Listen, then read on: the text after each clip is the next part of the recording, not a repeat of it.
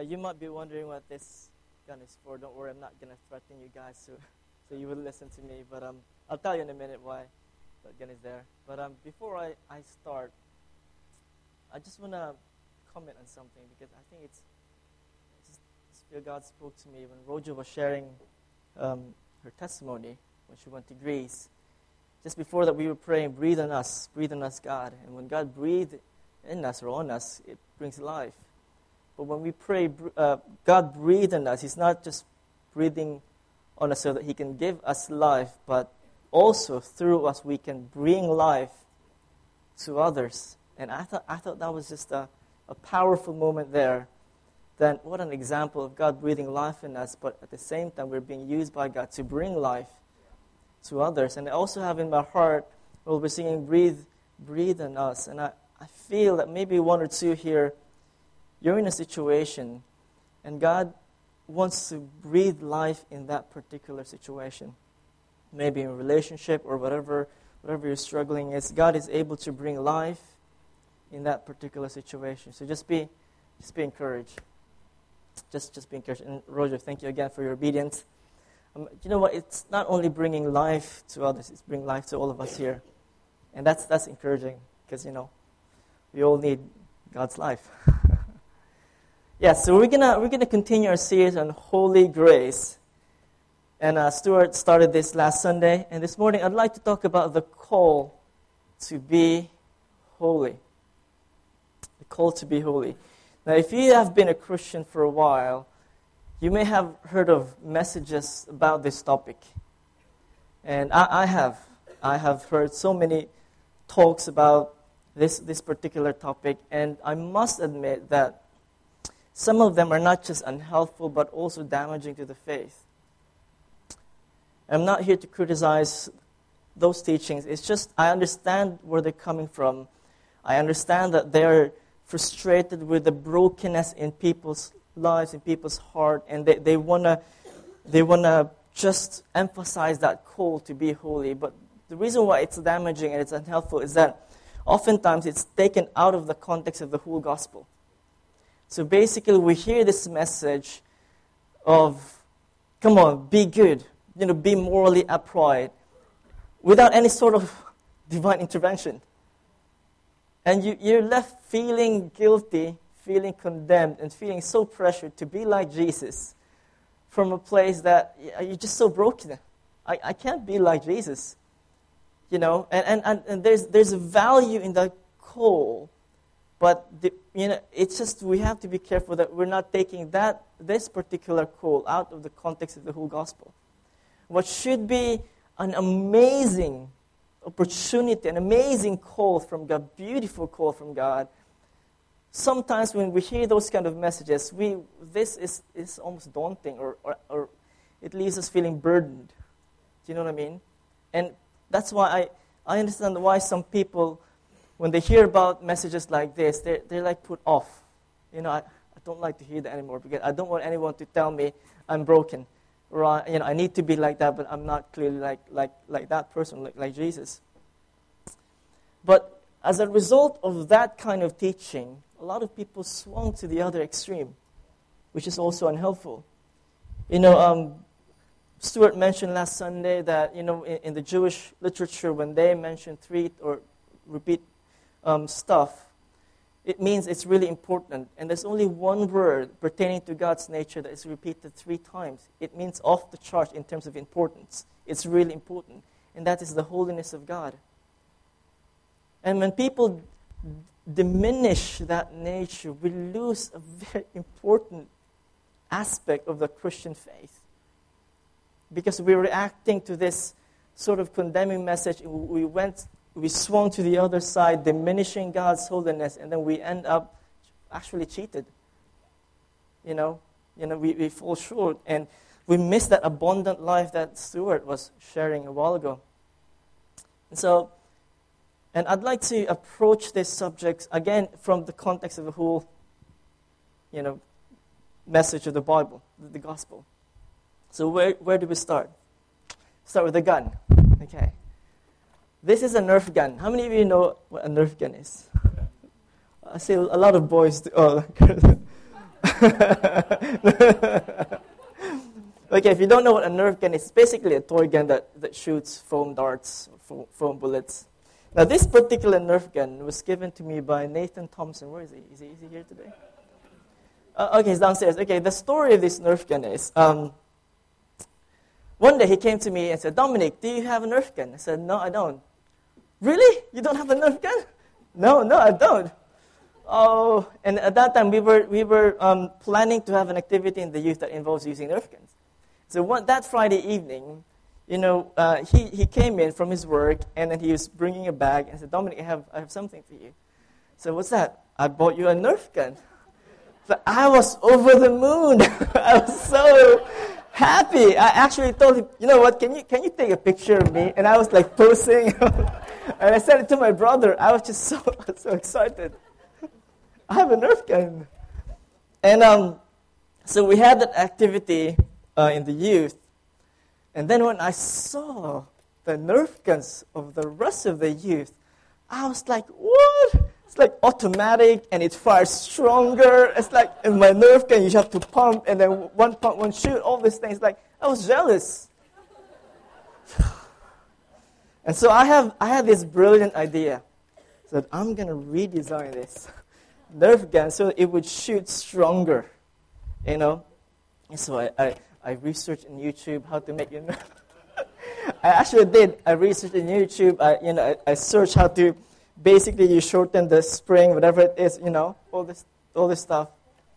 But there's one problem. I'm good in taking things apart, but I'm not so good bringing them back together. So I've taken all the stuff apart. now it looks like a gun, but it's actually really broken. You, know, you, you can't even shoot anymore. I, I basically, I've messed up the whole design. I, I've just messed up the whole design. Now, why, why am I saying that? Because when you talk about the call to be holy, I think the first part you need to understand is the call to be holy is the call to go back to God's original design of us. You know, how did God design human beings?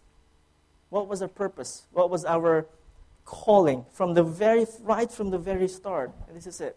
And God said, "Let us make mankind in our image, in our likeness, so that they may rule over the fish in the sea, and the birds in the sky, over the livestock and all the wild animals, and over all creatures that move along the ground." So God created mankind in His own image. In the image of God, He created them, male and female. He created and, and I've read this passage so many times, but I was asking God, Lord, could you give me a deeper revelation of this? This is really a significant passage in the Bible. And I was going through Genesis again, and there's a clear separation of mankind from the rest of creation. When God created the other living, living creatures, God would say, Let there be living creatures that crawls from the ground. Let there be living creatures that flies in the sky, just paraphrasing. And it says, according to their own kind. Repeated twice, according to their own kind. And but when God made the human being, God shifted from let there be a third person to let us. It's a personal thing now. Let us make mankind in our image, not according to their own kind. In our image, in our likeness right from the very start, there's, there's a clear separation of how special we are.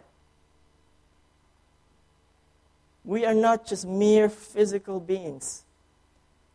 We have, God has given us the ability to think, to feel, to make moral choices, to make choices.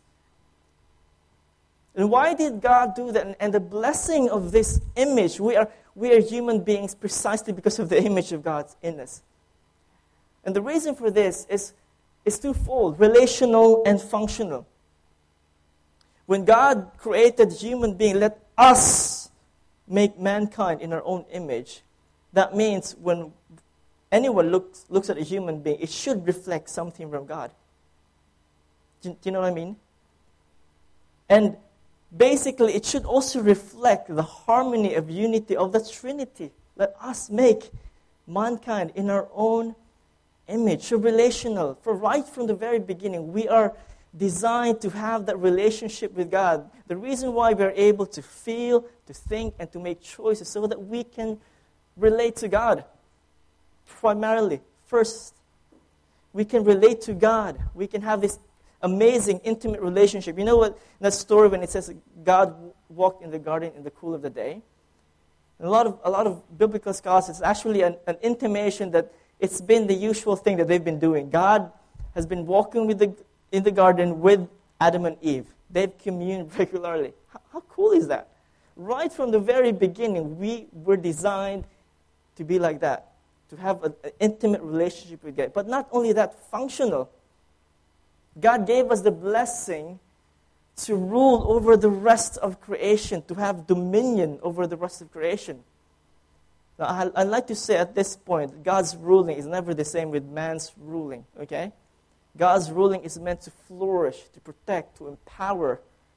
You know, God's man's ruling is to control, dominate, to bring death. Right from the very beginning, we were set apart for that specific purpose.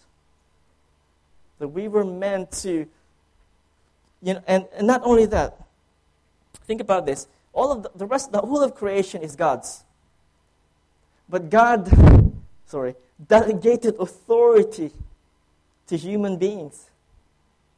And so you will rule over creation, even though He rules over creation, but He delegated that authority to us. How awesome is that? But not only on our own, it, right from the very beginning, there's a collaboration going on. I'd like you to rule in behalf of me. Do you know, do you know what I mean? I'd like you to display my character, my nature to all of creation through, through you. How awesome is that? Right from the very beginning, this is our design. And because precisely of this image of God, this is why we value every human being. Genesis 9 6, God prohibits murder because man is made in his likeness. James chapter 3, verse 9, it says, you, the, the author prohibits cursing in mankind because man is created in his own image. So, this doctrine should have a massive impact on the way we see others and the way we see ourselves. I was reminded whenever I argue with my, with my wife, I should remember that she is created in God's image. when you have a fallout with your boss, I don't know, whatever, remember that that person is created in God's image. That's why we stand against trafficking, human trafficking. We stand against slavery. What, you know, we, we, we ache if, like Roger's stories, you know, these human beings were like cheated and like they're being taken advantage of because precisely of their value, of their value. And think about yourself. No matter how broken you think you are, you are created in the image of God. But there's one problem. Like this gun, we have redesigned. We have redefined God's original design. And not only we have redefined that, we are still redefining. We're still messing God's original design. Now we end up in all this mess we have redefined what it means to be a man. We have redefined what it means to be a woman. We have redefined marriage. We have redefined family. And God's call is for us to go back to that place. Because of this, man tried to go back. Man knows that they're in a mess. So they want to go back to that design. They want to go back. And one of the ways man attempted to do that is through the law through the law. They think man, by abiding, especially the Pharisees, by abiding to the law, they become the human being God intended them to be. But Jesus said that's never enough. The law is never meant to fix the broken design. Hebrews 10, verse 1, it says, The law is only a shadow of the good things that are coming. They're not realities themselves. And it goes on to say, because of this, or for this reason, by the same sacrifice repeated endlessly year after year, never make perfect those who come to worship. The law can never fix us. Jesus even even, even um, show this in, in, in Matthew chapter 5. He said, For I tell you that unless your righteousness surpasses that of the Pharisees and the teachers of the law, you will certainly not enter the kingdom of heaven. So basically, the righteousness of the Pharisees are based on the law. He said, But abiding in the law does not make you the human being God intended you to be. It's not enough. And it says, You have heard it was said to the people long ago, You shall not murder. And anyone who murders will be subject to judgment. But I tell you that anyone who is angry with a brother or sister will be subject to judgment. So in the law, you can have all the anger in the world you want in your heart. As long as you don't murder, you're okay. But God said, No, that's not your original design. You're designed to have no unholy anger in your heart. That's your design. Not that you, you know, murder is only a, an outflow of, of what's the brokenness of, of, your, in your heart.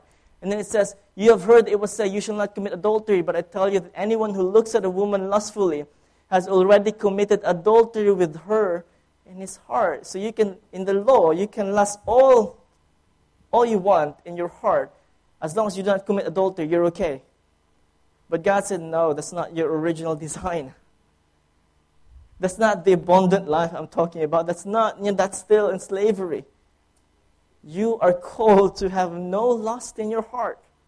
That's your original design. And the law focused on the things that we should do.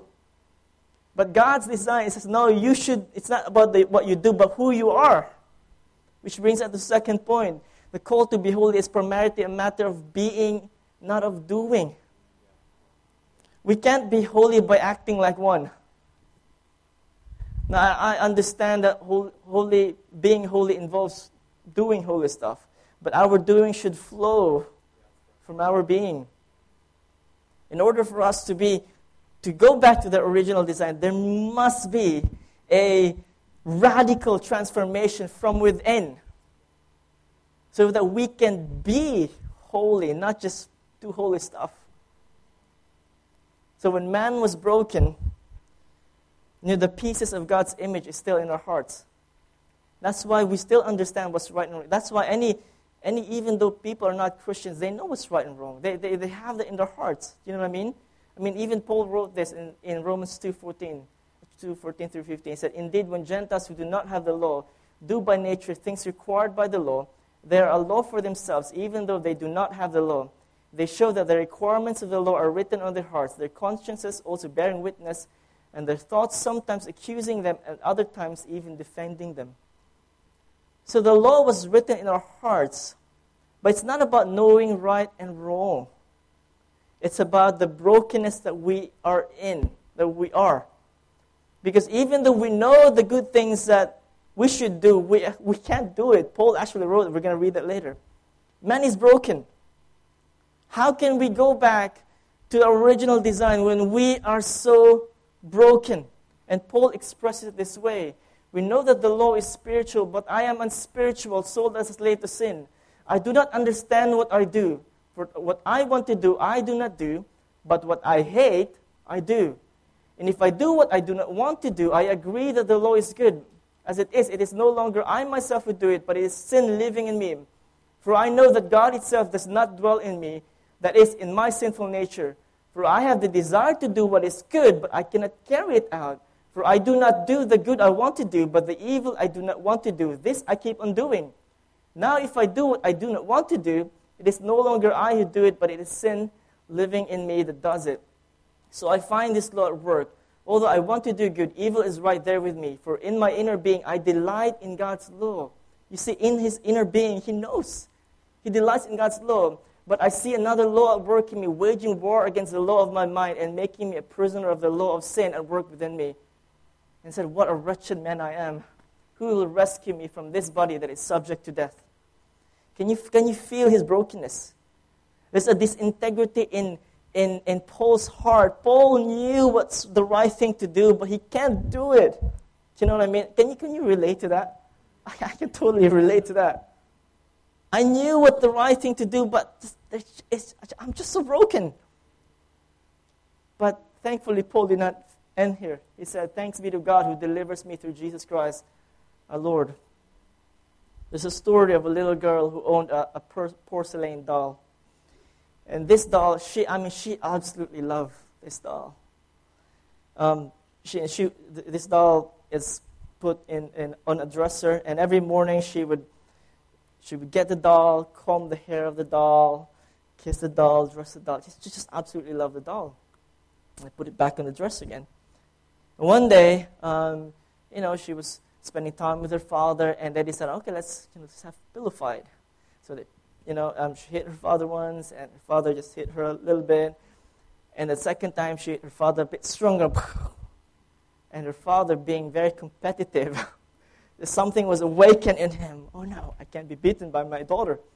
So he tried to swing very hard to hit her daughter. But as soon as he did that, he knocked the porcelain doll over and it fell on the floor. And the doll was broken into pieces.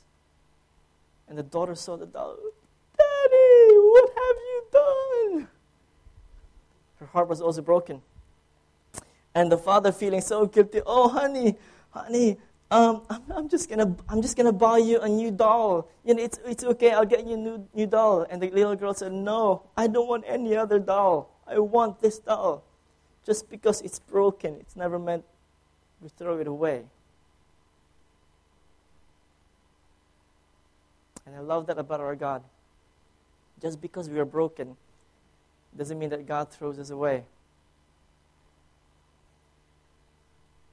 No matter how broken you think you are, God is never put off of your brokenness.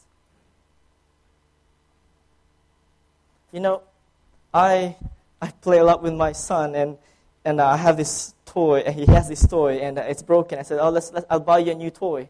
Said, "No, Papa, I'll fix this with my, with my tools." He likes to fix stuff.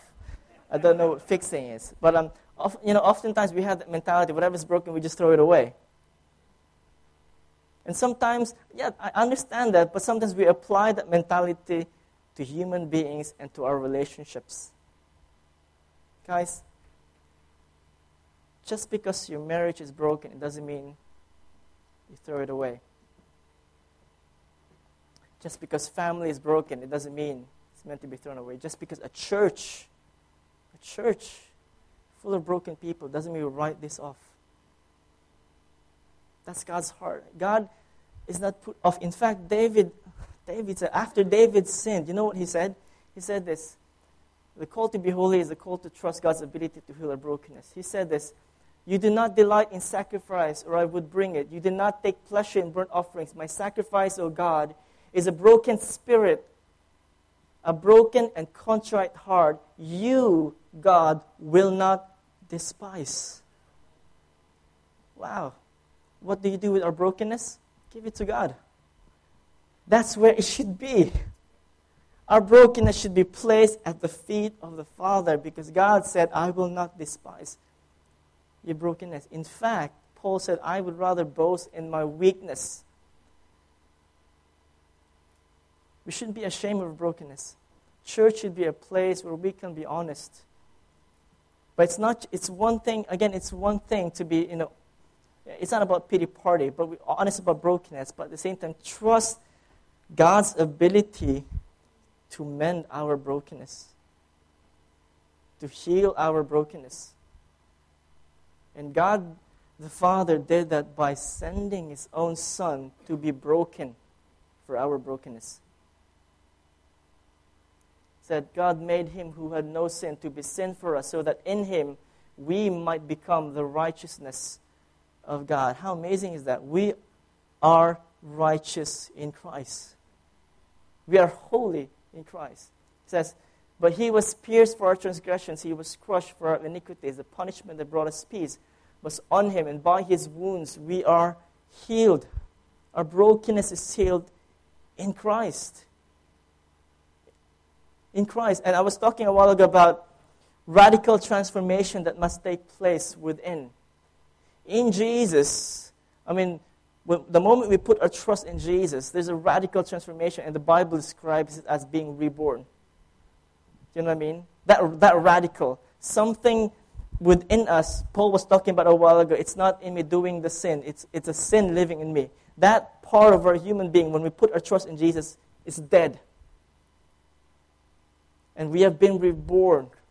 to a new life in Christ. And this is amazing because we're not only, you know, we're not only, God is only not, God is only ab- not only able to bring, to heal our brokenness, but He has also made us holy.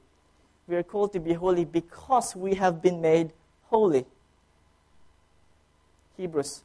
For he says, Sacrifices and offerings, burnt offerings, and sin offerings you did not desire, nor were you pleased with them, though they were offered in accordance with the law. Then he said, Here I am, I have come to do your will. He sets aside the first to establish the second, and by that will, we have been made holy through the sacrifice of the body of Jesus Christ once and for all. But not only were we made holy, we're also being made holy. He says, For by one sacrifice, he has made perfect forever those who are being made holy. Wow. You're being made, you have been made perfect, but you're also being made holy. How, how does the two go together? How do you reconcile that? Well, think about the, the reborn thing a while ago. When a baby grows older, it doesn't become more human. Do you know what I mean? It just grows to according who he is designed to be. Do you know, do you know what I mean? So uh, the call to holiness is just living out who we are declared to be. We're just holy. We are not more accepted, more forgiven, more loved by God. We are already loved by God right from the very beginning. Right from the very beginning. And the call to be holy is just growing in the process of, again, going back to the image going back to that design, the Bible talks a lot about this. In the new creation, in, in being a Christian, being a follower of Jesus, we are being transformed back into that image. Look at this. For those God foreknew, He also predestined to be conformed to the image of His Son. Going back to the design, He might be the firstborn among many brothers and sisters. And we, all who with unveiled faces contemplate the Lord's glory, are being transformed into His what? Image, going back to that design, with ever increasing glory which comes from the Lord who is the Spirit. You were taught with regard to your former way of life to put off your old self, which is being corrupted by its deceitful desires, to be made new in the attitude of your minds, and to put on the new self, created to be like God in righteousness and holiness. And lastly, and have put on the new self, which is being renewed in the knowledge and the image of its Creator. The call to be holy is going back to the original design. Even though Adam messed up, we have the second Adam, Jesus Christ. Someone said, in order for us to better understand humanity, we have to look at Jesus. When we follow Jesus, we become the human being God intended us to be. We become more human. That's, that's it. And the call to be holy is being conformed back to, to that image, to that design. Now, is there a consequence if we don't, if we don't follow that call? If you don't adhere to that goal, Stuart mentioned it last, last Sunday. We'll miss out of the abundant life that God has promised us. Remember that um, uh, analogy that Stuart said in the Hever Castle? You know, you, you could have enjoyed looking at the, the castle, the gardens, whatever, what have you. I've never been to Hever Castle, so I, I don't know what to say.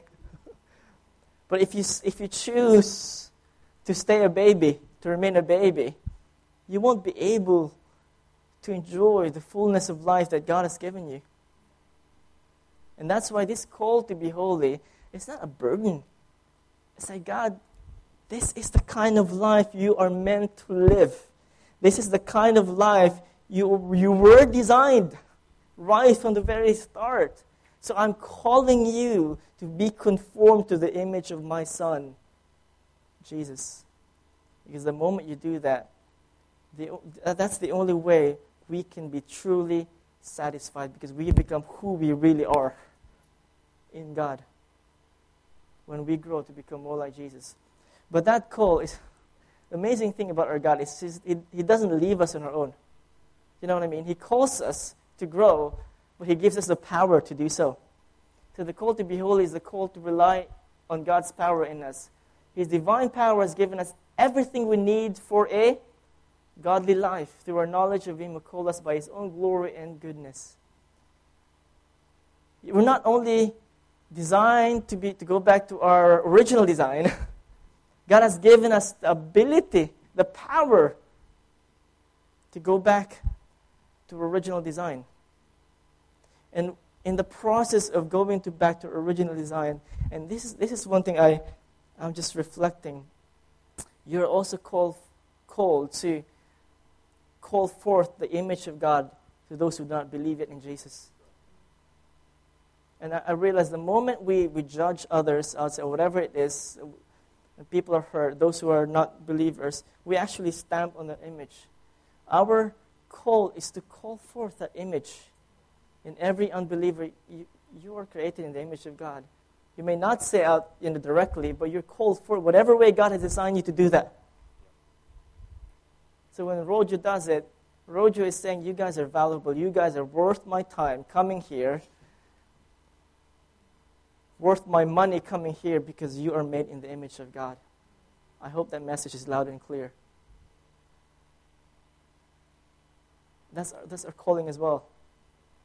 Part of becoming more like Jesus is to call forth the image of God in other people. I think it was Oli who shared this to me. Um, remember that story of um, Jesus being tested by the Pharisees? Uh, you know, the Pharisees said, Jesus, should we pay taxes to Caesar or not? And, and Jesus said, Why you hypocrites? Why are you testing me? He said, Give me a denarius. And, and she said, Whose image is in it? and said, uh, Caesar's. Give to Caesar's what is Caesar's and give to God what is God's. Well, what is God's? Everyone that bears his image. Everyone that bears his image.